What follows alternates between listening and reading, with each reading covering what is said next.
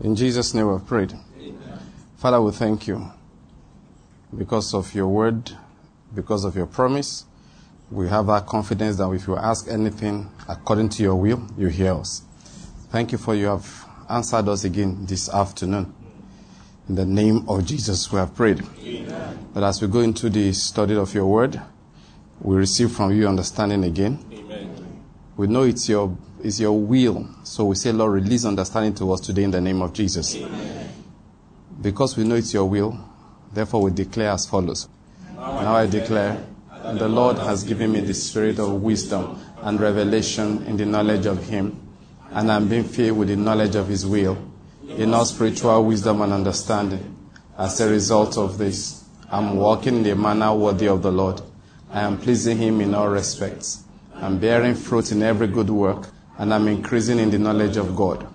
Now again, I incline my ears to His word. The word is entering my heart. It is giving me light and direction. It is healing me in every area, and it's making me more and more like the Lord Jesus. In the name of Jesus Christ. Amen. Amen. amen. I said amen. amen. And that's your portion today in Jesus' name. Amen. All right, let's take our seats. The Lord is good. Psalm 63. Let's read that again together with our book of Colossians. Let me read that from the New American Standard. It said, O God, you are my God. I shall seek you earnestly. My soul thirsts for you, and my flesh yearns for you in a dry and weary land where there is no water. Thus I have seen you in the sanctuary to see your power and your glory. Because your loving kindness is better than life. He said, My lips will praise you, so I will bless you as long as I live. I will lift up my hands in your name. My soul is satisfied as with marrow and fatness and my mouth offers praises with joyful lips. Now, this was David describing the desire of his heart here. He was explaining to us what's the thing that's most important to him. That's what he was telling us. And we are supposed to follow the, the, this example. He said, Oh God, you are my God. I earnestly search for you. He said, My soul thirsts for you. Just in another translation. My whole body longs for you in this parched and weary land where there is no water. Uh, David, um, David also elsewhere said, As the deer pants after the water brooks, so does my soul long after you. There's a principle that I want us to look at there, but we'll get back to it in a moment. Let's just read our, uh, the book of Colossians I've been reading. Let's quickly read that one again. Colossians chapter 1. Now, Paul says something. Um, which verse have we been reading? Verse 24. He said, Now I rejoice in my sufferings for your sake. Remember, we said every suffering must do what? Have a sake, yes. Now I rejoice in my sufferings for your sake. And in my flesh, I do my share on behalf of his body, which is the church. I am filling up what is lacking in Christ's afflictions. Said, Of this church I was made a minister according to the stewardship from God bestowed on me. Now he said, um, for time's sake, I just want to jump down to verse 28. He said, We proclaim him, that that's the work we are doing, admonishing every man and teaching every man with all wisdom, so that we may present every man complete in Christ. For this purpose I labor, striving according to his power, which mightily works within me. The Lord is good. I said the Lord is good. Now, um, it's our school of prayer. So what our teaching in these meetings is focused on the matter of prayer. How are we supposed to pray? Now let's be careful about something as believers. You know, I want to just emphasize this again. Prayer got results is not the primary thing that moves us as believers. It's not the result in prayer. Somebody forwarded something to me today, and they were trying to emphasize how some, a big preacher was preaching the person just said, "What? Give me your opinion." So, as it's a video I've seen before, and a man was explaining how some people get results, and then I said, "This because they do this, they do that." I said simply, "I thank God for the results some people are getting, but the reason he's saying they are getting those results, I don't accept." Do you get my point? For a number of reasons. The, one, of the, one of the reasons that the Bible says he himself does not know how. Sometimes things happen, you don't know exactly why they happened. You know, it's very important for us to bear those things in mind. So the result is not what we are focusing on. Sometimes God does something for people and he's not happy he did it for them. It happens. And this example we have used again and again. So God came to Solomon and said, ask what you want me to do. And Solomon could have asked for anything. The simple thing an average Christian would have asked for is money, long life, bodily healing. And of course, if you go to some of our interesting churches, the death of the enemies. Do you understand my point? Now, those were the very things Solomon, that God pointed out that Solomon did not ask for and he was excited. Now, Solomon could have asked for money and he would have gotten the money. Solomon could have asked for increase in the size of his kingdom and he would have gotten it. Solomon could have asked for the life of his enemies and he would have gotten it. And the Lord would not have shown any special displeasure. That is, he will not express his displeasure. He will just leave the matter, satisfy the request of Solomon, and we'll leave it there. And somebody will pick a Bible later and say, when Solomon asked for his enemies to die, they died. Today, you will ask, God, kill my enemies. And then we'll start praying like, let me not insult anybody. We'll just start nodding our heads and God will just be looking. It's not results that matter in prayer. Some people want to ask me, say that uh, you said there's no need to vow when you want to ask God for something. I said, yes, there's no need to vow. He said, but Hannah vowed. I said, me, I'm not vowing. Is it by force? When people tell me that, I said, but Jephthah also vow, vowed. You know what happened to Jephthah? So vow is not the issue. You go through the scriptures. The people that have gotten the deepest, greatest things from God vowed nothing. Jabez did not vow anything. Did he vow anything? No. So people, and see, let me just say something again. You have to know this principle by which you are walking. You have to be, be careful the kind of principle by which you are walking. If you are giving the impression that God needs you to do something first, that's when you do such things. So I tell people, forget the testimony of Hannah. I'm not saying it's a bad testimony. This is where I recorded for our learning. But let's be sure what we're supposed to learn. I don't want to talk about Hannah now. Because the story about Hannah is not the way people read it. People come and they tell you sometimes, you say we shouldn't quote what we did for God. But Hezekiah did. Again, I say, first. So, I'm following the words of the Lord Jesus. But I've just said that so to make the argument simple and straightforward. The truth is that Hezekiah did nothing like that. We just, we misread Hezekiah. If you read it properly, Hezekiah said, I acknowledge my sins. And check it. You have to read the whole of the story of Hezekiah. The story of Hezekiah is in two sections. There was one he prayed, recorded as soon as um, Isaiah left. Very short. Then there was one he prayed when he went to give thanks. That is where the detail is. He said, I acknowledged my sins. So you think he just said that God, what he just said there, he wasn't like, God, I've done everything right. He said, God, I have no other God but you. What happened was that he just took Nathaniel Bassey. And Nathaniel said, I have no other God but you. That's a summary of what Hezekiah said. But that he had always done everything right, no. Go and read his Thanksgiving prayer. Now, having said, oh, where I'm going to all of this is this, alright? Having said all of that, is that we focus on what Jesus said is the way by which we pray. Jesus said, so when I'm answering that Hannah argument, I say to people that did Hannah have the name of Jesus? The answer is no. So whatever method she used, vow, vow, vow, vow, vow, is no longer necessary because something superior has been introduced. And what is that superior thing? Anything you ask in my name.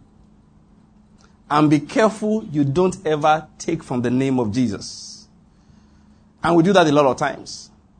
We do that a lot. We share his glory.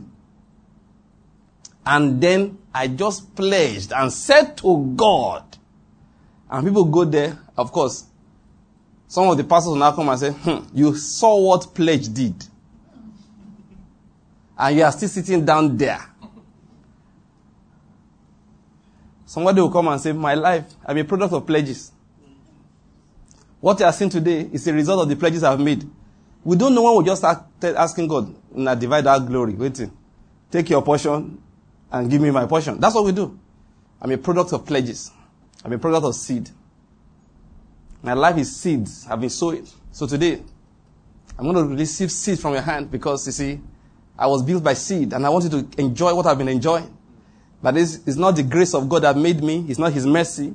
It's my seed. And human beings love it. They fall over themselves because we tend to have more confidence in our flesh than we can have in the grace and the mercy of God. I have a message for you. Be careful. I have a message for you. Stop that nonsense. Please turn to your neighbor. I'm begging you. No, I don't do that often. Turn to your neighbor. Say, oh boy, oh girl. Don't call your senior oh boy. Oh.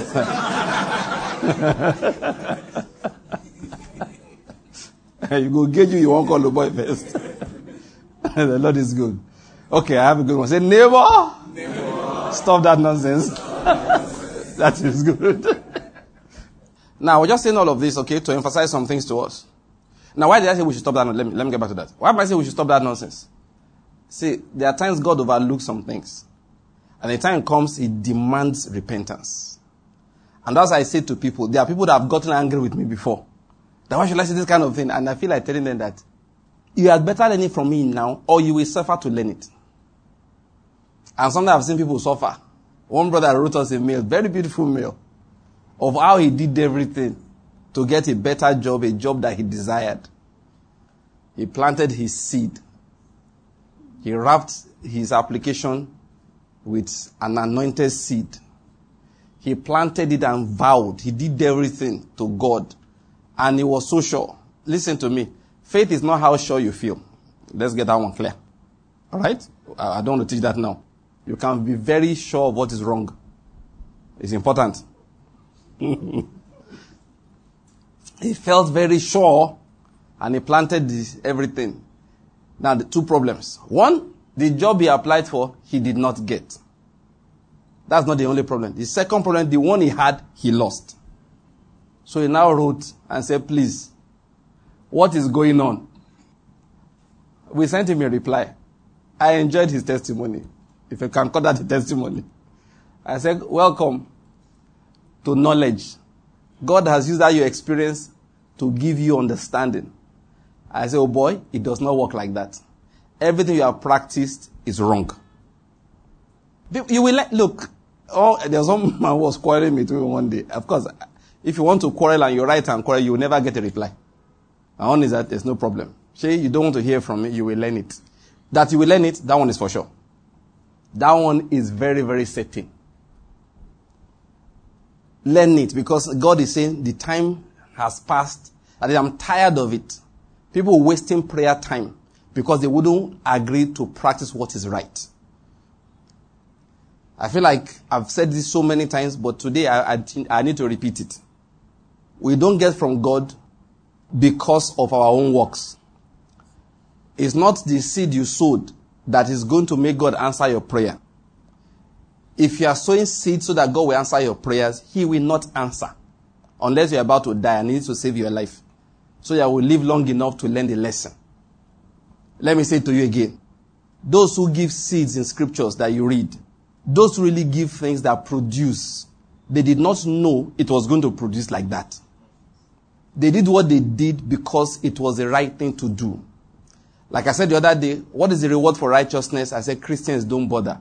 Righteousness is what we do. What's the reward for walking with your head on top of your neck and not between your knees? Do you care about it? What matters is this is how you walk. I hope you're getting my point. Some things are just right. We do them. Now listen to this again. In the process of doing what is right, we are blessed. You get what I'm saying? Elisha, uh, sorry, uh, the Shunammite woman saw Elisha and said, God must be honored. This man is a holy man of God. Let's give God honor by honoring this man.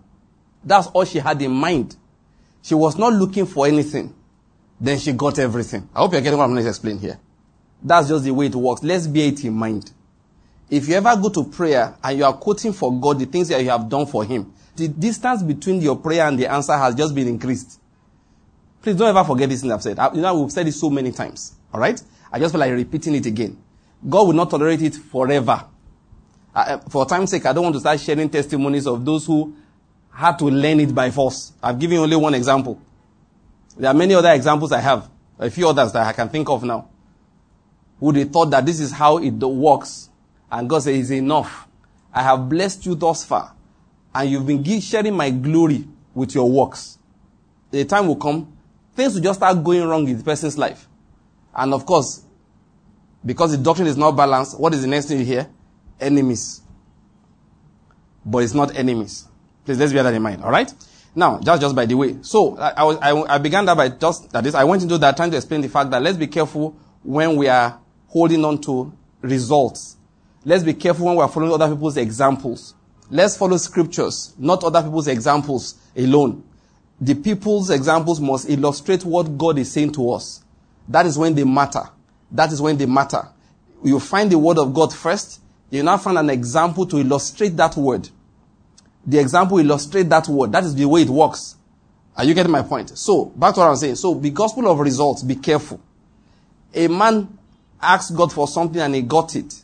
Does not mean you must ask for the same thing. You go to the Lord and ask him, what are the things that I should be asking for?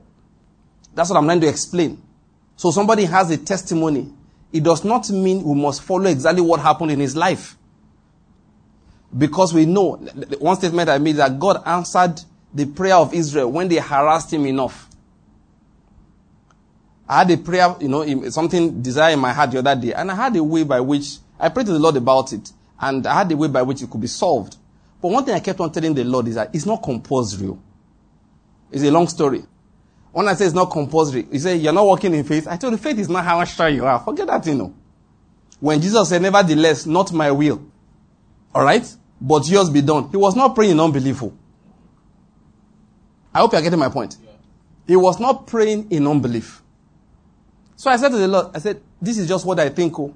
But if for any reason, following this path, we remove a small fraction all right, of the result we are to get for you in this work of ministry as an example, I said, Lord, please, let's forget it. I will manage the shortcomings in the other area. Because why, why did I do that? Because I realized that sometimes you, if you keep on telling God, this is important. This is important. I want to give a funny example. If God says, trek from here to Upper Chime, you understand? And you decide that if I trek, my colleagues will see me and be laughing. If I trek, I may injure my foot. And the law says, trek from here to Upper Chime. Then you stay on one spot and harass him long enough, he will send you a keke. If you reject the keke, he will send a, a, a car. And then the car will take you. Now, this is what scares me. And I know it to be true, and that's why it's scary. Many Christians don't know it. If you stay there long enough, a car will come, take you from here, and take you to the end of the street and you will come down refreshed. Are you getting my point? You know, feeling happy. And say to the Lord, thank you. Hey, now I'm happy you finally, you finally fell in line. Are you getting my point? You finally came to our, you know, our side. Thank you. Say yourself, you can see it now. I reach the place, I'm not sweaty, I'm not smelling of sweat, I'm fresh. And he won't say, now let me tell you something, this part I said is scary. He won't say anything. Where you are going, you have gotten there. The work he said you should do, you will do it. But at the end of the day, you will come back home. And you will never know that that trek was where you will have met the man that will take you to Pharaoh's palace. Your name is Joseph. You never find out. You will never find out. That is why you live. And you'll be going around giving testimonies. Hallelujah. I refuse to trek. You have to refuse some things in your life. When I refused to trek, a car showed up. Tell your neighbor, trekking is not my portion. you will shout, shout, shout. You know, God know the quarrel. You know the vex. You know, God, this one is not, no, it doesn't have any beef. I'm not trying to prove anything to you. That is why I say testimonies. Me, I take them, you know, very slowly. I just, look, I rejoice at the word. It's only when the testimony is exalting the word of God that we have seen, that's when we get excited. Because stubborn people get their prayers answered too. Yes. Out of stubbornness, they will get the thing God didn't want them to have. It happens. It happens. So the Lord has said, Trek, he knew, listen, he knows more about you than you can ever know about yourself. He knows what is good for you. He knows what is not good for you. That's the point I'm trying to make. So, what do we seek? That's what we are saying. In life, let's be careful what we seek. Why read that Colossians chapter 1 again was that you see, you know, Paul is interesting. Some of the deepest revelations we have about Christ Jesus, in fact, the deepest revelation we know about Christ Jesus, Paul wrote for us. He was chosen by God to reveal Christ in a manner that Peter did not understand. I'm not kidding. One of the reasons why Peter couldn't understand that level, some of the natural advantages, listen to this, some of the natural advantages you, you have in life, they're actually disadvantages. There are times you have to pray away your advantages. Say, God, please, this advantage, eh? when are you going to remove it? Or the hindrance as it is, Lord, we have to overcome it. Joseph was loved by his father very well. That was why he would never have entered his destiny. So God said, okay, for every dose of love, I give you an ounce, uh, another dose of hatred from your brothers. That was what helped him. What am I saying? Peter's natural advantage, one, he was a Jew, and two, he knew Jesus physically. Yeah. Was a disadvantage to, to real revelation. You know, many of us think that, ah, if Jesus was here, it would have been nice to follow him. I hope you know the book of James you have was written by a brother to Jesus, not the first James. The first James was killed. The one that wrote that book of James, the brother of Jesus, did not believe in him while he was alive. Jesus had to die for that one to believe. It was one of those that was com- coming with Mary to come and remove him from ministry. Say, don't decrease. it was when Jesus died he finally believed. So if you think Jesus was alive, you'll have believed in him. Better be thanking God. No, thank you. I was not alive when you came home because man for not believe nothing. You'll have joined the Pharisees. That's part of Peter's problem. He was a Jew, grew up in Judaism. He knew the laws. So you know what God did? Is it, is it not interesting that Paul never met Jesus physically? He never did. All the time Jesus was going around, Paul, maybe he traveled. Maybe he was in Egypt. Maybe he came to Ethiopia. I don't know. Or he was in Rome. But he did not, he didn't meet Jesus once. The first time he heard of, he may have heard of Jesus a bit, you know. One guy is there, rabble rousing, didn't think anything about him. They come, they go, all kinds of rabbis. Then when he came, he saw his followers doing things, trying to overrun the religion that they had. The guy got angry, supervised the killing of Stephen. Now, what am I saying? What you have thought was a disadvantage was Paul's advantage. The fact that he did not know Jesus physically. And you go and see him write about it later in 2 Corinthians chapter 5. He said, even if we knew Jesus after the flesh, he said, henceforth we do not know him thus any longer. That is, knowing him after the flesh is a problem. That's why the Prince said, what was said about Jesus is not the only miracle in the scriptures, is what, is what was not said. That none of the disciples, none of the apostles ever described him, even though they knew him. You carry the words of Peter, James, Paul, Paul and co. Okay, forget even Paul. Uh, you know, James, uh, John. Those who knew, John knew him very well. He didn't describe what he looked like. The first time he gave a description of Jesus was the resurrected Jesus, which he saw in his glory. Glory so great he fell down at his feet as if he was dead. I hope you're getting my point. That's how life is so. Some of these you think it's an advantage. There are real disadvantages you don't know. I read a story the other day, very interesting story. Oh no, I heard it. I was listening to a message, all right? they said one man, he couldn't read, he couldn't write. So because of that, I went to look for a very low level job, which was as a janitor in a building, a big building. So he applied for a job as a janitor. He got there. They liked him. They interviewed him. They said, you are very good for the job. So the job is yours. Sign here. Then he explained that I can't even sign my name. Ah. They said, is that how bad this your illiteracy is?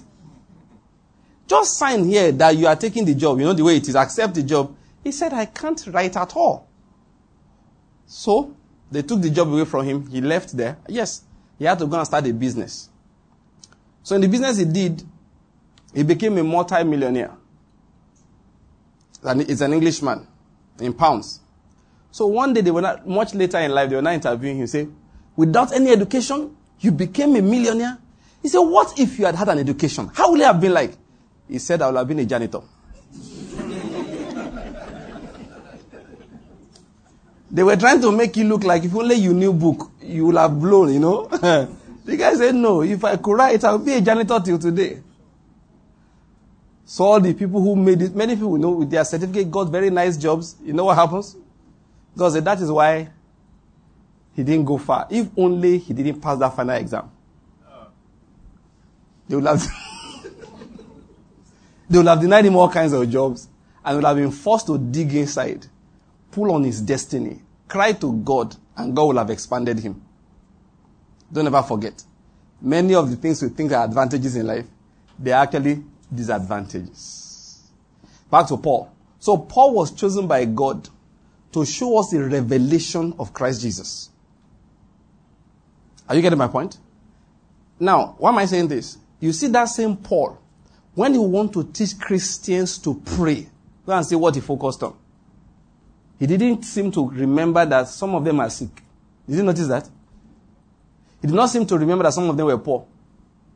He did not seem to remember their personal problems. He told the ones that were slaves, he said, abide in the calling in which you were called. No 10 steps of coming out of slavery. He told the ones that were married to unbelievers, yeah, if he does not drive, you manage him. And if she's content to stay with you, just, just stay there. Don't worry. Ah, hey, let me explain something to you. Paul had what the Bible calls abundance of revelation. He said, because of the abundance of revelation, that human flesh cannot handle that level of revelation without becoming proud. He said, to keep me humble, a thorn in the flesh had to be given. He didn't say, look, he said, the revelation was too deep. Yeah, this same Paul, that is, he should have known the 15 steps of escaping from slavery. A slave ran away, Onesimus, and gave his life to Christ. And Paul said, You go back to your master. Ah, okay, Paul, what is going on here? Which kind of ministry are you running? You don't have a deliverance ministry? Ah, my master will have me crucified. He said, Don't worry, I'll write him a letter. Your master is one of my disciples. Wrote him a letter, and now we have part of our scriptures. I hope you're following what I'm going to say. Now, why I say all that about Paul is that, see, if it's revelation we are talking about, Paul must have had it. Let me tell you how deep his revelations were. Usually, if I tell you now to tell me the story of the Last Supper, you can give it to me accurately, right? What happened, can't you? Uh-huh. How did you know? You read it. Let's make a long story short. Somebody told you. Nobody told Paul. You know how you knew? That is no physical person one of the revelation, when it, Paul uses the word, the revelation of Jesus, he was not talking about, mm, oh, I suddenly understood scriptures. The word revelation is unveiling. That is, I will sit down and Jesus will come. And he will tell me, on the night I was betrayed, I took bread. After I blessed it, I broke it. Then I said to the other disciples, you were not there that time. Yeah, you getting my point? And I said to them, take this and eat it. This is my body. Then I took the cup, you know, and I poured wine. And I said to them, and Paul will say, mm Okay. Then what now happened here? Jesus will now explain. That was, that's what they call revelation. And God did it for a certain reason. Let's not go into that now. But that tells you how much Paul knew. This same Paul want to pray for people. He will not remember that they are broke. He will not remember. He said, I of your faith. And the love you have towards the saints. So I began to pray for you. That this will be the, your year of breakthrough. Every poverty in your life, it will go away. Did you ever see that? What will he pray? That God will fill you with the knowledge of his will. Enough spiritual wisdom and understanding. Are you getting my point? He says, so that you will walk in a manner worthy of the Lord, to please Him in all respects, to bear fruit in every good work, and increase in the knowledge of God. I pray that God will give you the spirit of wisdom and revelation in the knowledge of Him. That the eyes of your understanding will be enlightened. You know what Paul was saying? See all these other prayer points, guys, they are not necessary. When you discover the thing that is important, even you will forget them the way I have forgotten them. I don't know whether you're following my point. That's what Paul was saying. That's it. I'm of this year. Ah. He said, look, it's because you have not seen what is important. If you tell children, pray, you didn't educate them, you didn't teach them, pray for something that God will do for you. Every time we are sharing food, my brother gets the biggest. Lord, next time I want to get the biggest. And that's why we laugh at the prayer points of children. I want the children to write something, you know, you see the kind of things they ask God. And we all laugh. Do you know why you laugh? You know how ridiculous those, those prayer points are. And to the child, she you know it's very legitimate. You are the one that thinks it's ridiculous. Serious matter. When I was a little boy, I said, you know, there are things I remember. No, God gave me that. I remember a lot of things that when I was a tiny little child. I remember some things. But I remember some things when I was a little boy. I said, when I grow up, when I have my own house, and I'm earning my own money. And since this money, it never finishes. You know, to a child, the money, you know, if you, you just go and take more and you spend, you know, you, how you get to the bank. If you say, if your if father, daddy says there's no money, like he doesn't want to spend it. There's no money, bring the ATM now. You know that kind of attitude. I remember that time. What I told myself is that I'm going to have a fridge. I still remember the picture in my head. You know, me and my you know, mates were talking. I remember, very little children that one layer will be freshly fried meat. Another layer will be freshly fried fish. I remember. Don't ask me why. Okay, now I know why fish and meat were important. Now, this was the reason. I don't know, you know. We used to hang around the kitchen when they are cooking, and meat that has not yet entered into the stew oh, also has a different taste. So they give us small pieces for being around. So he kept on being, you just keep around, you know. So you now wonder that, why don't they just keep the fridge, just load it? but you know when you are older, you now look back, now in life, my wife will give me food. I say, why did you put that number of pieces of meat? I don't want to eat. You know, you know, they start returning, you now start returning food. When I was a child, they offer an adult what would you like to drink? He will say water. You don't want to fall down.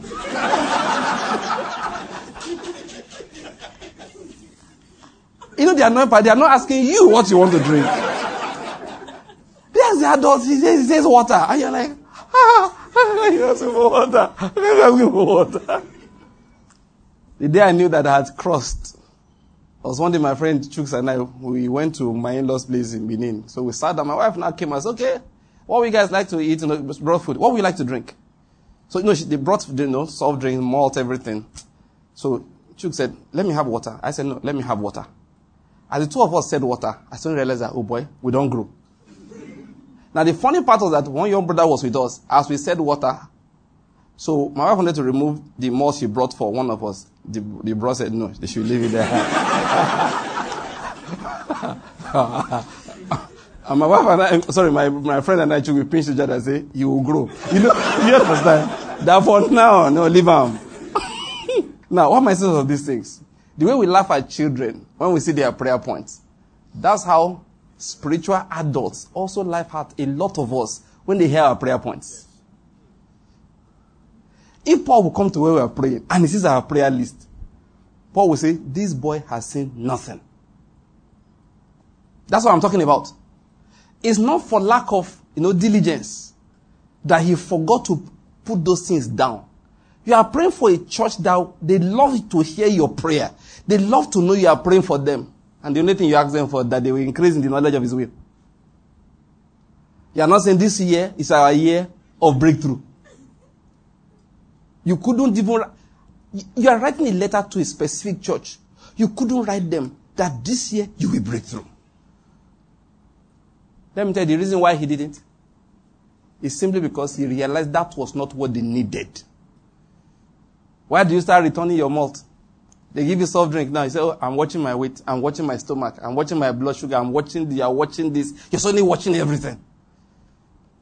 So you now find that Dangote, with all the wealth he has, when they see his plate and see your plate, the difference is, is little. Why? Because food is not all there is to life. I hope you're getting my point here. There are things that are more important. And that's what we're talking about again. That Paul said, every, I've, I've seen, I've seen life. I've seen the spirit. I've seen the spiritual. I've seen angels. I've seen the Lord. I have the ability. if I tell my wife, I said, hey, if God asks me, say, Banky, what can I do for you? No, I was just telling her the other day. I said, okay, what do I want?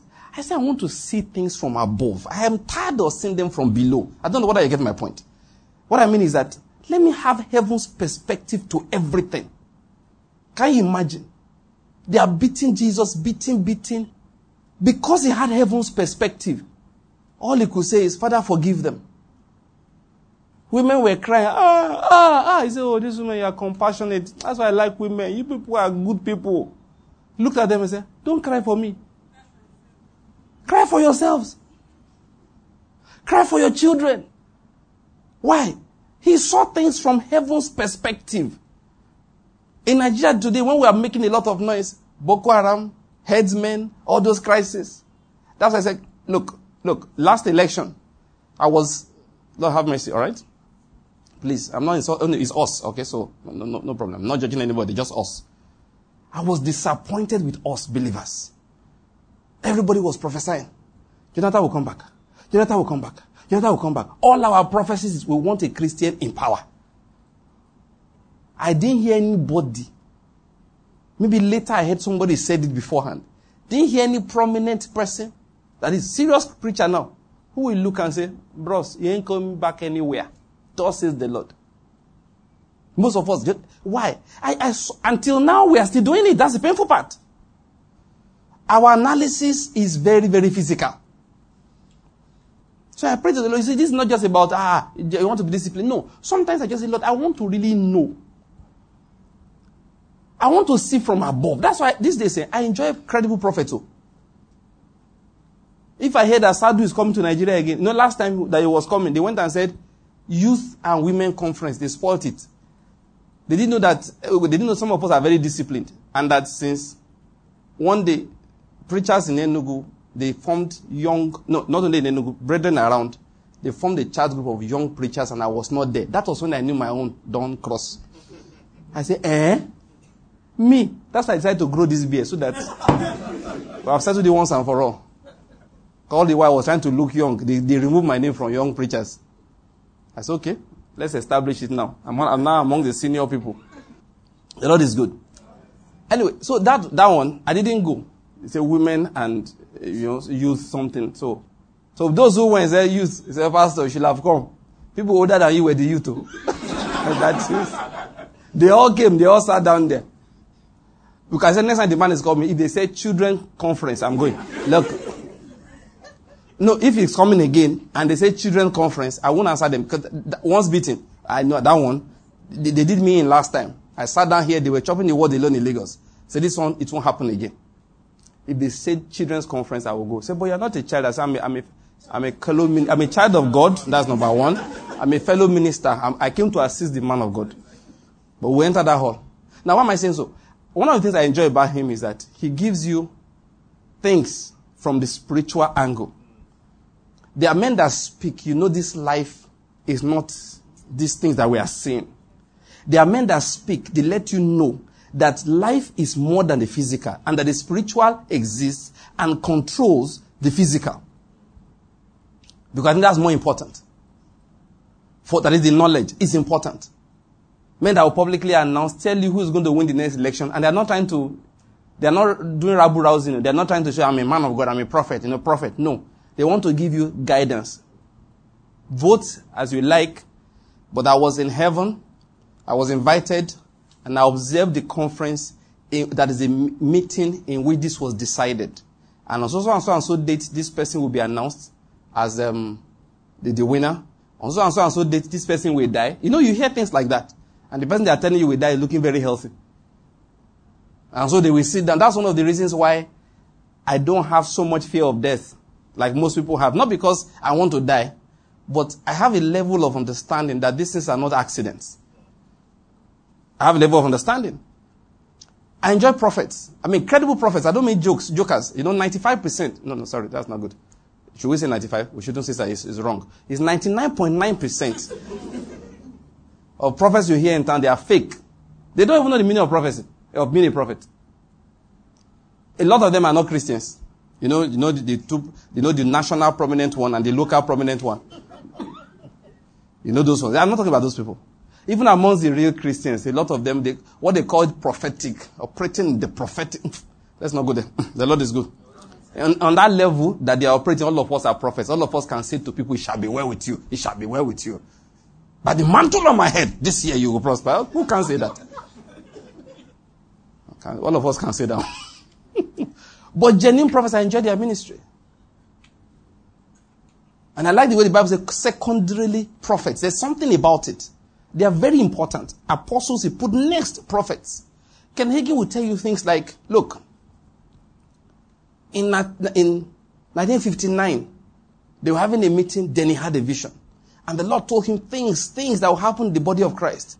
And he said, end of 65, the man who currently stands as a leading minister in the body of Christ, a prophet, that was also a real prophet, I'm taking him away. The Lord said to him. He said, why? He said, because he's leading the body of Christ astray. He said, come 66, he will be no more. And this was in 1959. Then December 65. Listen to this. They heard news. He said it was at a conference. Preachers were all gathered. You know, news just came that he had had an accident. Interesting. A drunk driver crossed the lane, crossed the road to his own lane, and hit, missed his son. His son was driving in front. All right? He was in a car behind. Hit the car, missed his son narrowly, and hit his car head on. Flung him and his wife out of the car. That was the news that came. They said, everybody gather to pray, gather to pray. He was about to go up to join the other ministers to pray. Then he remembered. He went back to his seat. His wife said, what happened? He said, the Lord said he's going to die. He's not going to live. There's no point praying. That is better for him and for everybody that he goes away. I still have the book, an e-book. One man said when the man died, they observed his body for days that he has to rise. So, so powerful was he as a prophet. But another prophet has said that end of 65, God told me he's taking him away. Now, why am I telling the story? So he had an accident. You and I now understand it was not an accident. It wasn't an accident. He was heavily anointed. That when his son came, came no, when he saw the accident in the mirror, he came down there, saw the man bloodied, all of the wounded, broken bones. He checked on his on the wife. That's his own stepmother because his mother, his own mother died long before. She asked him, said, "How's Mama?" He said, "I think she's dead." Said, "Put my hand on her, she will live." That's how powerful he was. Oh. That's what the, the boy put the wounded hand on the woman, she revived. And the man died a few days later in hospital. So we understand that his death was not an accident. Even though a car accident killed him, boy, it was not an accident. That's why I enjoy prophets. They let you understand the spiritual. Today, my wife and I, my wife was talking to one of our kids. I said, Have you read this? I said, Look, give him the story books.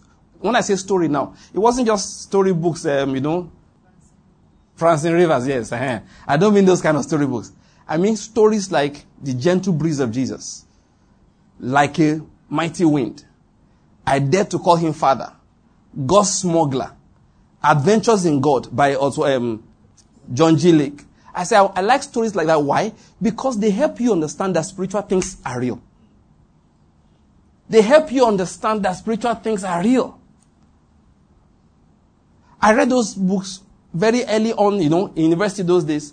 They helped me. They may not teach you so many things, but at least they help you understand that spiritual things are real. That was why, you know, Paul understood this so much. He understood this so much. He was in prison. He was now writing a letter to the Philippians.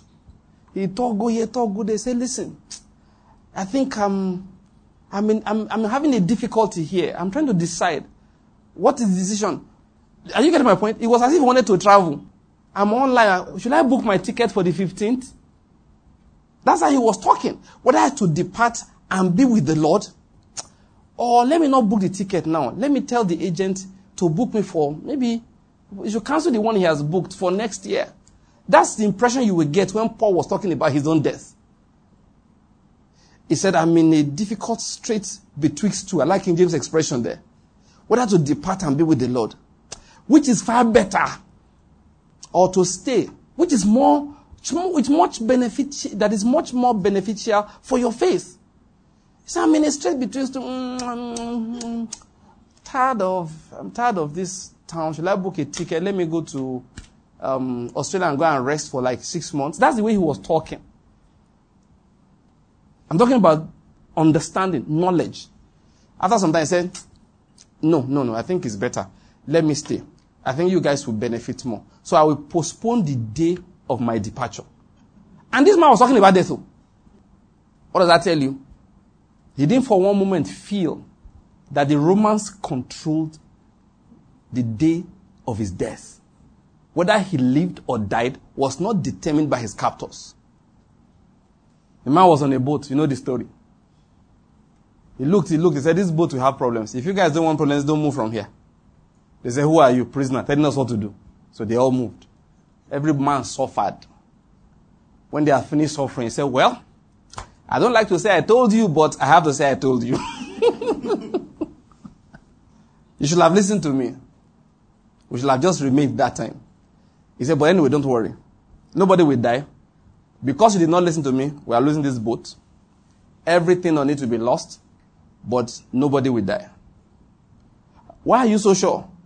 He said, Well, an angel of God, whose I am and who I serve, he stood before me this night and said, he has, that God has granted me the lives of all the men who are traveling with me. I pleaded for all of you. Otherwise, all of you now for die for here. so God has granted me. So everybody relax, eat something. Don't worry, get ready. The boat is going to be broken. The boat will be broken. Don't worry, you won't be able to save anything, but everybody will leave. That was assurance, understanding that the man had of spiritual things. That's what I'm talking about. That's why the man didn't understand how to pray for breakthrough for people. That's for him. Look, that's why will tell things like having food and raiment, be content. That once you have eaten, don't worry. The food is not plenty. I like what the Ken Hagin said. He said all these diet, diet things, he's tired. That if you give him food, if he's lacking in nutrients, he will put nutrients in by faith. If he has excess of something, he will remove it by faith. How does he do it? He said, just give God thanks for it. We'll rearrange the nutrients. I told you I, I like the ministry of prophets. I was telling you. One thing, one, one of Ken Hagin stories, one part I enjoyed was a land was polluted. Get my point. You know, you, you hear of a Niger Delta, oil spillage and all of that. This one, chemical pollution of a land with toxic substances. They wanted to build a church there or something. So, of course, the way Americans behave, the Federal eh, eh, Environmental Protection Agency needed to certify that it was good for human beings to stay there. So they tested and I said the land is too polluted. People can't stay there. And the people began to pray. And the people began to pray. And suddenly he had a vision and he saw a shadow, shadowy figure get out of the earth and float into the air and disappear. Then they called the, eh, the people to come back and retest. They tested the land, it was clean. That is even chemical pollution is spiritually determined. Listen, my people, that was why Paul could not, listen, Paul couldn't bother himself with what people were bothered about. So the people will come and say, hey, I've been serving my master for the last five years. He won't let me go. When did you give your life to Christ? Said last year. What were you when you gave your life to Christ? I was a servant, a born servant to my master. He said, go back, stay there. Paul didn't, he didn't think, let's join hands. Father, oh, in the name of Jesus, this year slavery will come. He said, look, my guy. He said, look, if you are the, if you are a free man in Christ, no matter the bondage human beings put on you, you are free. Don't worry. That Paul's issue was that it's not an issue. Know, get my point. To him, it's not as if he couldn't pray. It's just that it is not an issue. It's not an issue. That's why, you know, one area where God gave me understanding very well, people come and say, ah, praise the Lord, I have a testimony. I'm looking for visa for the last five years, and they finally, and they, and they finally they gave me the visa. Praise God! And church will erupt. When the church, churches like that erupt, I look at them. Oh, foolish and ignorant Galatians. If it's Nenugu, oh, foolish and ignorant Enugusians. Just look and say, what? You can be excited over a travel document? Why? Because you think prosperity is somewhere. I was reading my Bible again today and listening to someone, well, editing a particular message, and I realized something. that God said, I called for a famine upon the land. That is, look, look, look, look, look, look. People talk, what we need in Nigeria is leaders. I say, you don't need leaders that can do anything. Is this, that's not what you need. When the time comes for prosperity, that leader will come. Whoever wins this next election, let me be honest with you, I will not be eh, excited. I will not be decided, you know. Anyone, you know, really, because the, the counsel of God will stand. That one is for sure. The counsel of God will stand. Once you enter that office, we catch you. That you, you, you, you have entered. You know what they call you have entered? You know, Nigerian English. You don't enter. Once you enter that office, you have entered. When I say entered now, you have entered our hands. You will do things you don't understand. That one doesn't say. I, I, I know who I want. No one wants to do political, you know, calculation. I will tell you, I don't like this man. Well, you like this one. Mm. We can, we can discuss and enjoy that. But you know the fact? Only the counsel of God will stand. And the man, woman, whoever it is that will win that election has been decided as at now. And one thing that comes to my mind many times, many people are even shouting that they will not even be alive to see the results. So I just say, what is all of this noise people are making? It's not in Nigeria that governor campaign, campaign, campaign, he won. Before they read out the result, they went to say, oh God, we are winning, oh God, don't die. You know, unbelievers know how to interpret that. They now say, hmm, they fired arrow at him. Listen, yes, it's an arrow, but it's an arrow of God. It's not a human arrow. It's God that said, look, you will not live long enough to see the result of this campaign. So those things don't bother me. Do you get my point? They don't bother me. They don't bother me. It's because we have understanding. We read the scriptures. God has helped us to see it. Like I was saying, that's why I enjoy the ministry of prophets because God put them in there to help us see that these things are not physically determined. They are spiritually determined. And when you see those things, it stirs up your faith. Are you getting my point? Yes, you have a different kind of confidence. My people, that's why, that was why Paul did not pray for people that this year they will have money. Paul didn't understand why that should be a prayer point. He just said, look, don't worry. God will take care of all your needs. Relax. Do what is right. Follow after righteousness. Okay, if we cannot pursue what we will eat, what we will drink, what do we now pursue? That's why we read that Psalm 63. This same Paul now said that what am I laboring for? To teach people how to prosper? No. To teach them how to make it in life? No. What am I laboring for? He says so that each man will be presented how? Perfect in Christ Jesus. That is, what does that tell us? Paul has already seen it. That the most important thing in life is how much perfection of Christ is begotten in your life. I hope you're getting my point. So David now said it like this. Back to David. Let's just read that David again. I wanted to explain it earlier. Psalm 63. David said, Earnestly I shall seek you. He said, My soul thirsts for you. My flesh yearns for you in a dry and weary land where there is no water. I need to explain that. What was David saying? He wasn't saying that I'm in a dry place. Are you getting my point? And then I'm seeking the Lord. No, let's understand the context. What David was saying is this. If a man, listen to this, is in a dry place where there's no water, where thirst is pushing him, what is the number one thing he will look for? Water. He said, Do you know the way he'll be longing for water? Do you know how he'll be longing for water? That's what David was saying. That that is the same way I'm longing for God. Once some boys crossed the Sahara on foot. I read this story long ago. Anyway, they got rescued along the line and don't know where they were going. They were feeling one of these troublesome countries. They decided to cross the Sahara, so they were going, about three or four of them. they trekked day and night. You know what it means to cross the Sahara? Some of you are, okay, I hope you have seen Sahara on television. And please, those guys who want to cross to Libya, a lot of them die in the desert. You know why you don't hear about that one? There are no Europeans to fish the dead bodies. But people die in the desert regularly. Why do they die? One I read then, the vehicle just breaks down. And if the vehicle breaks down, look, it's not a new, eh, don't think it's a new go Nature Express Road where Peace Mass will soon pass or Nature South. Nobody is passing there. It's only you. So people die of thirst. And you can't move. Just stay near the vehicle and die of thirst. It's very terrible. So those boys, they rescued them. That's my story. They told them, how was it? They said, ah, oh, the desert has serpents. You know that? They have desert snakes and they are very poisonous. They have scorpions that are deadly. They have all kinds of desert animals. The boy said that one was not the problem. That their problem was the thirst that was killing them. They, were, they said the, the thirst was bad. And that's what David was saying.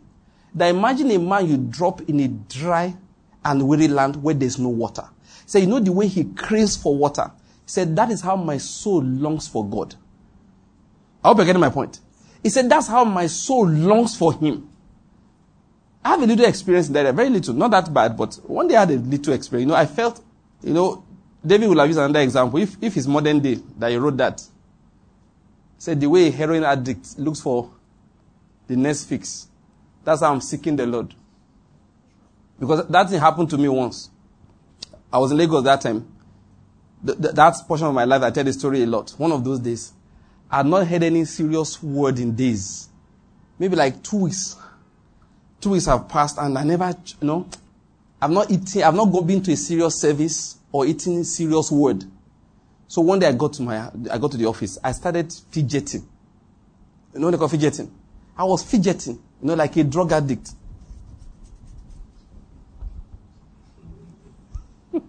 now, just by the way, I like to educate you. You know why drug addicts do that? They actually feel things crawling on their body.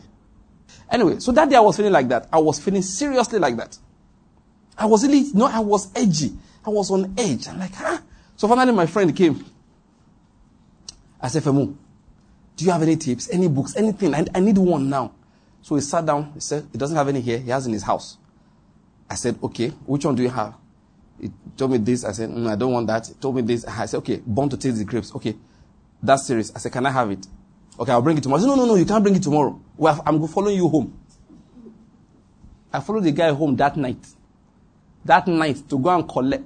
And as soon as we left, I listening to the messages immediately. Immediately. After I chopped like two, three tapes, I'm not kidding, my body now calmed down. Ah, ah, ah. Say, praise God. Because I felt as if I was on, I was having withdrawal symptoms. That's what David was saying. He said, The kind of hunger I have right now, the only thing that can satisfy it is God. If you give me money, it won't work. He said, I'm feeling like a man stranded in the wilderness. And that's what I want. I want the knowledge of God. I want to encounter Him. I want to know. Listen, the knowledge of God, this is like I said at the beginning, those who have been to the realm of the Spirit, they know what we are pursuing, mean nothing. Paul haven't reached there. You know what he said? I want to know him. I don't know whether you get my point. That is just glimpsing the realm of the spirit does not know, does not mean you have known God. But that has kindled something in him. So he said, I want to know him. There was something um, Ben He said many years ago. He said, the elders shout holy, holy. The people around the throne, they are always shouting holy, holy. He said, why are they shouting holy? He said, each holy that is released is a response to a new revelation of God. That's not just that you're just shouting holy. He said when they get a new revelation, a new understanding, they see another part of God that they've never seen before. They bow down again and shout what? Holy. And if you read your Bible, each, each time Abraham built an altar and called upon the name of God, is always after an experience in which he discovered the character of God. When Abraham gives God names, each time he will give God a name, it's out of experience. It's having known God in a new dimension. That's why sometimes what we call troubles, God even likes it. Say, Pastor is small. Then let, let me show you the kind of person I am inside that kind of trouble. God does not like us looking for where there's no trouble. Because a lot of it is a sign of lack of faith that we don't believe in his deliverance. And those who have been to the realm of the spirit, they know that there's no safety anywhere anyway. If anywhere is calm, it's because God has not called disturbance upon the place. If anywhere is disturbed, it's because God has not pronounced peace upon the place. If God pronounces peace, it will be as if you are dreaming, the way trouble will cease. There's no trouble. Listen, there's nothing on. The, I just told you earlier about chemicals, chemical pollution, solved with prayer. The way the world talks about nuclear threat, nuclear threat, nuclear threat, this world cannot be destroyed one second before God says so. You know, I know, let's not get there. If you know the way the Lord works, if he wants to make nonsense of all this nuclear threat, you just call one boy one day in UNN, come. You want to make a name? Say yes. Let me teach you physics. You teach the boy one small physics that will make nonsense of all the nuclear technology in the earth. Then suddenly they say, you just realize that there's something small you can do and nuclear bomb cannot explode again. No, that, that's how the Lord does. Just call one small boy from here, come here. And by the time he shows the guy some these things eh, there, the guy will be wondering, why is everybody not seeing it? Sometimes, sometimes I see, you know, in the realm of science, till now, they still believe that Albert Einstein was that Albert Einstein was one of the most intelligent man, men, if not the most, if not the most intelligent that ever lived. They've tried to check is his brain special, is his brain special. I say there's nothing special in his brain. You must understand. When God decides that let me pass knowledge down through people, angels will come and write calculation for you. They will show you things. That is, when you see, you know, what you don't understand is what you have not seen. If you see, you understand. If I tell you I want to describe my house for you, I can speak from now till tomorrow. Eh? Except if I take you there once, it's easy. What those what those spirits just did, they come into Albert Einstein. Come here. You just open his eyes to see into the physics realm. And they show him how to put it down in writing. If you know Albert Einstein, all his theories, they are not, they are things, they are not things he, de- he derived from calculations. They are things he thought about. They're just thoughts and ideas, which he pulled down in calculation. Calculation did not lead him there. He got there first, then retraced his steps and said, no, let's write this thing down. What am I saying? That's why Paul didn't bother praying for our mundane prayers. He said, what should we pray for? We should pray to have the knowledge of God. He said that must be the deepest thing that we are seeking. I hope you are getting my point here. Let's ask our let's pray. Let's just take a few minutes. That's spirituality. That's what people have seen who, who, who have grown. They laugh at some of our prayers. And now you understand why. Just that they have seen things that are deeper. And that's why we need to pray. It's simple. Let's start from that Colossians chapter 1 again. Let's just start from there. Or let, us do Psalm 63 first. Everybody, let's do Psalm 3. Now, take this as a prayer. I want you to take this as a prayer. Are we ready? Psalm 63. We are reading from verse 1 to verse 5. It's a prayer. It's not just um, a Bible reading, it's a prayer. One to let's go. Oh God, you are my God. I shall seek you earnestly. My soul thirsts for you. My flesh yearns for you. In a dry and weary land where there is no water. Thus I have seen you in the sanctuary to see your power and your glory. Because your loving kindness is better than life. My lips will praise you. So I will bless you as long as I live. I will lift up my hands in your name. My soul is satisfied as with marrow and fatness, and my mouth offers praises with joyful lips. Remember, that's a prayer. You are saying to the Lord, My soul thirsts for you. God, satisfy me with yourself. Now, let's start praying. Say, Lord, satisfy me with yourself. I'm not saying satisfy me with money. Money will pass away. I'm not saying satisfy me with material things. Satisfy me with yourself, the knowledge of you. I want to shout holy when I see you. I want to shout that holy. The way they were shouting in Revelation, John saw them. Ben Hinn explained that the holy is a response to the revelation of God. Say, Lord, I want to know you. That's, look, that's what we are looking for. Jesus says, seek first the kingdom of God. Don't worry about these other things. They will be added as you need them. They are not worth pursuing. They are not worth pursuing. Say, ah, in this my life, every decision will be made for the pleasure of God and for the seeking of the knowledge of God. Say, Lord, satisfy me. That's an important prayer. Say, Lord, satisfy me. Satisfy me with the knowledge of you. Ah, it's time we had the important prayer things in our hearts. Say, Lord, satisfy me with the knowledge of you. Satisfy me with the knowledge of you. Satisfy me with the knowledge of you. I want to see your holiness. I want to see your righteousness. I want to see your power demonstrated on the earth. I want to see this earth from above. Now, pray that prayer is important. Lord, I want to see it from above. I want to see with the eyes of angels. I want to see with the eyes of the Spirit. I don't want to be carried away by the ephemeral things, things that are not real in this life. God, take me into the deep realms. Take me into the realm of the Spirit. Let me mind the things that are above alone. In the name of Jesus. Let me see this earth for what it really is. Let me see this earth for really for what really is. A place where I demonstrate the righteousness of God. A place where I do the will of God. But in itself, a place that is passing away. A place that is passing away. Let me not build my tabernacle on this earth as if I will not live here one day. As if this earth will not melt. But Lord, let me see this earth for what it really is. In the name of Jesus, satisfy me, Father, with the knowledge of you. Satisfy me with the knowledge of you. Open the eyes of my understanding. Open the eyes of my heart. Let me see the things that are real.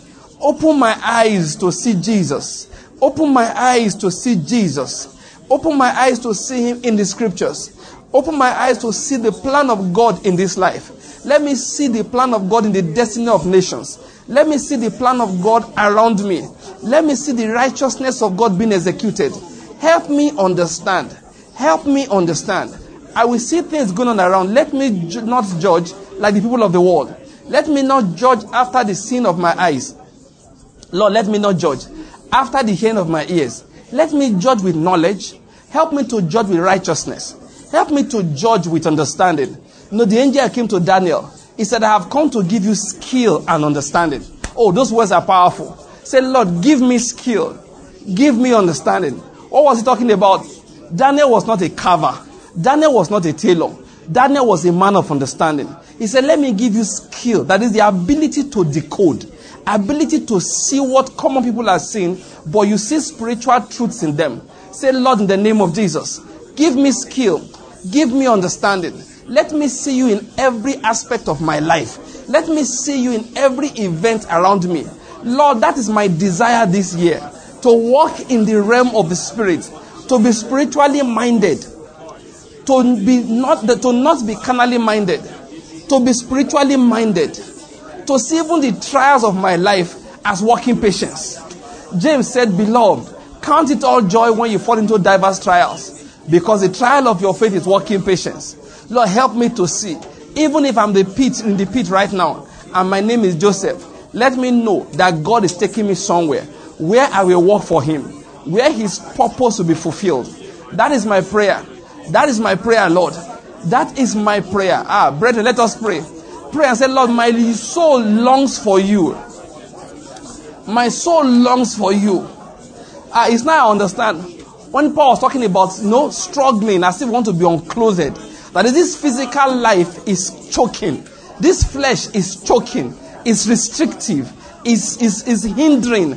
Paul said that is why inside us we have this desire. It's not as if we want to be unclothed, but want to be clothed with a body that is eternal. Say, Lord, that kind of desire, it comes out of understanding. It's out of what Paul had seen. Say, Lord, I want to know you. I want to have that kind of understanding so that material things can't hold me.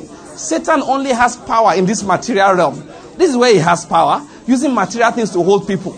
I want to be able to say, like Jesus, the prince of this world is coming, but he has nothing in me. Say, Lord, satisfy me with the knowledge of you. Satisfy me with the knowledge of you. Say, Lord, satisfy me with the knowledge of you.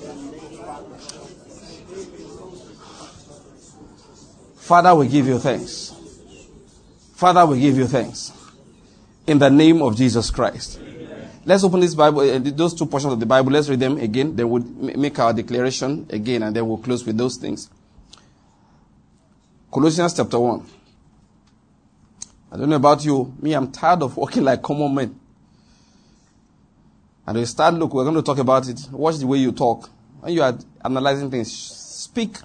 You know, the, the, the, the, Hebrews were taught, the Jews were taught by God how to talk. You know, even if a man sh- shoots a gun by accident, somebody dies, they will say, and the Lord delivered him into his hand. it's an accident. Too.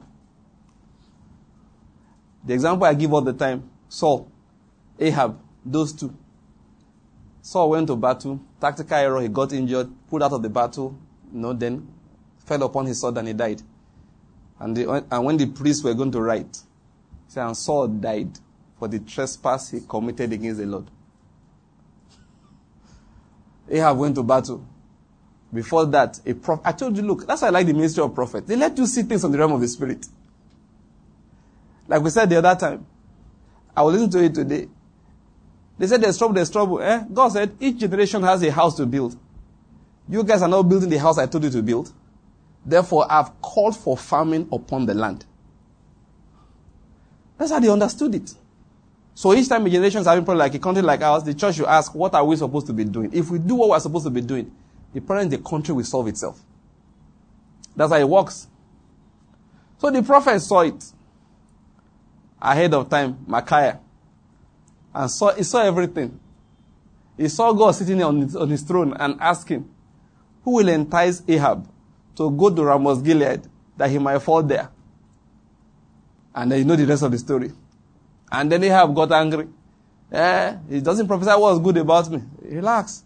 He got to battle. The man that killed Ahab, how many years later now? Is this 4,000 years later? I don't know how many years since then. Do, does not know till now that is the one that killed Ahab. Because what happened? They were just shooting. You know, the enemies on the other side, they were just shooting at random.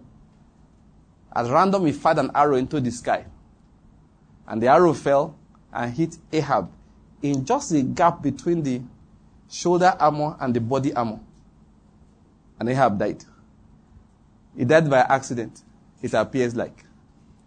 But no, before that, a prophet has seen that God had determined that Ahab should die in Ramoth Gilead. And he died according to the purpose of God. Listen, let's start from there. Let's learn to understand life. He said, by faith we understand. That is, without faith we have no understanding. When you want to judge the affairs of this country, don't judge like common men. Don't judge like ordinary people. Please don't get into, you know, argument like ordinary people. The reason why we are here is because of the British. I said nonsense. If the British, if the British did not come, go to the places where they didn't come. You will, you will see trouble. There are parts of this country that did not get to. When we found them, they were wearing bante. You know they call bante? Loin cloths. Not a complete one. Those half that just drop in front. Boy, boy, boys are already sagging. They never see trouser. Eh, the British, did the British get there? Why did the people not develop themselves? I beg. Oh, the British man the British, they are not the reason, they are not the reason why you are where you are. Trust me. In fact, thank God that they came. And they will come for Bible study wearing clothes. if not, if, if nothing else, the Lord is good. and some of the iniquities that we have not, I don't want to get start teaching that one now. Let me say this one to you briefly. We'll read our scripture and then we'll go. You know, Pastor Crowley was here the other day. How many of you remember? Remember when he was here? Remember one of the things he said? He said that they said he's not predominantly Muslim. He said it's not so. That now he's been to be, been, been Maiduguri for some time now. And that he can tell you authoritatively that they are not. He said that, you know the problem? That the so-called Christians there are Burukutu Christians. That's what he said. Then one of my man of God came to my house about two weeks ago. And without knowing Pastor Courage personally, without being a witness to that experience here we had here, he said, Man of God, you know what happens? He said the cities in the north, they are dominated by Muslims. He said, but the rural areas, they are mostly not Muslims. They are what we call Christians. The reason why I said it like that, for many of them are not born again Christians, you understand? But they're just Christians, you know. He said, but you know the problem? He said, they are drunken Christians. He used, that is, Pastor Corey said what? Burukutu Christian. He said they are drunken Christians. When he finished analyzing some things for me, I said, then I understand the spiritual again. Christian power is always from above. And that what they need to do is repent of drunkenness. You see, the Bible is a sin. Do not be drunk with wine. I said, let them repent of drunkenness and idolatry and immorality. All their problems with Islam will disappear. Because if you look in that area, God will show you that the Muslim is better than them, morally speaking. Yes, yes, that's a matter of fact. I know people in the last time I was in Kaduna, the person, my host, they stayed in northern Kaduna, that's the Muslim area. His mother says she cannot stay in southern Kaduna. That if you park your car, they will break the door and steal something. He said if you go to church, before you come home, back from church, they've broken into your home. He said the safest place to stay in the, in the in Kaduna is northern Kaduna. There was a time they said that they should divide the state. He said he made up his mind that as the son, that's my host said that forget that thing.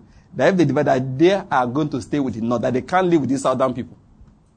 But we down here, we are saying that uh, those are the Christians. They living down there say, oh boy. No, some of the things we're observing, that's what's going on. But we don't know all of these things. We have to learn to see from where? Above, from the spiritual. Let's read these two scriptures. Colossians chapter 1. Remember, it's a prayer. From verse 9, Paul said, For this reason also, since the day we heard of it, we have not ceased to pray for you, to ask that you may be filled with the knowledge of His will, in all spiritual wisdom and understanding, so that you will walk in a manner worthy of the Lord, to please Him in all respects, bearing fruit in every good work and increasing in the knowledge of God. Let me just stop there. All right, okay, let's just read the next line. Strengthened with all power according to his glorious might, for the attaining of all steadfastness and patience, joyfully giving thanks to the Father, who has qualified us to share in the inheritance of the saints in light. Quickly, Ephesians chapter 1. We'll read this two and then we, we declare, we'll take our declaration and then we'll close. Let's read from verse um, 15. He said, For this reason, I too, having heard of the faith in the Lord Jesus, which exists among you, and your love for all the saints, do not cease giving thanks for you, while making mention of you in my prayers, that the God of our Lord Jesus Christ, the Father of glory, may give to you a spirit of wisdom and of revelation in the knowledge of him. I pray that the eyes of your heart may be enlightened so that you will know what is the hope of his calling, what are the riches of the glory of his inheritance in the saints, and what is the surpassing greatness of his power toward us who believe. I'll stop reading here so as to save our time. But notice something here. Paul, his focus in his prayer was for people to have revelation, to have knowledge of God and the knowledge of Christ. That was the focus. He knew that, and listen, I said before, knowledge in spiritual things is is not intellectual information. In spiritual things, knowledge is what? Power. Knowledge is what? Power. Knowledge is what? Power. It's not intellectual information. When we're young, those they used to say something, you know, in the normal, you know, uh, Yoruba incantations. They say, look, that if you know the name that, uh, let me give an example now. Assume a door is locked. They will tell that the problem that you don't know the name the door is called that if you know the name this door is called, it will open for you. And they were speaking out of spiritual understanding. So, so a door is closed against you. They said the problem is the knowledge of its name. That if you know its name, you speak its name to it to respond to you. In spiritual things, knowledge is power. That's why Jesus said you will know the truth. That knowledge, you are free. That's why my children have never heard people pray, pray, pray, uh, which, which will not get me enemy. No, anytime my children are praying, uh, were praying in the morning, this morning still came to my mind. I felt like laughing. I said, if I take these children to another person's house, they are going to get confused though. In some people's homes. Because they have never heard any power fighting our destiny, die by fire. They've never heard it. Our prayer point this morning is that we're, we're studying from uh, Proverbs. And we explained that wisdom is the key. And we talked about wisdom. So the prayer point for this morning was what? God give us wisdom. We prayed like Solomon. Yesterday, the earlier part, we talked about the fear of God. What does it mean to fear God? So what's our prayer point for today? That yesterday morning. I said our prayer point is what? God, give me the fear of you. Each person pray.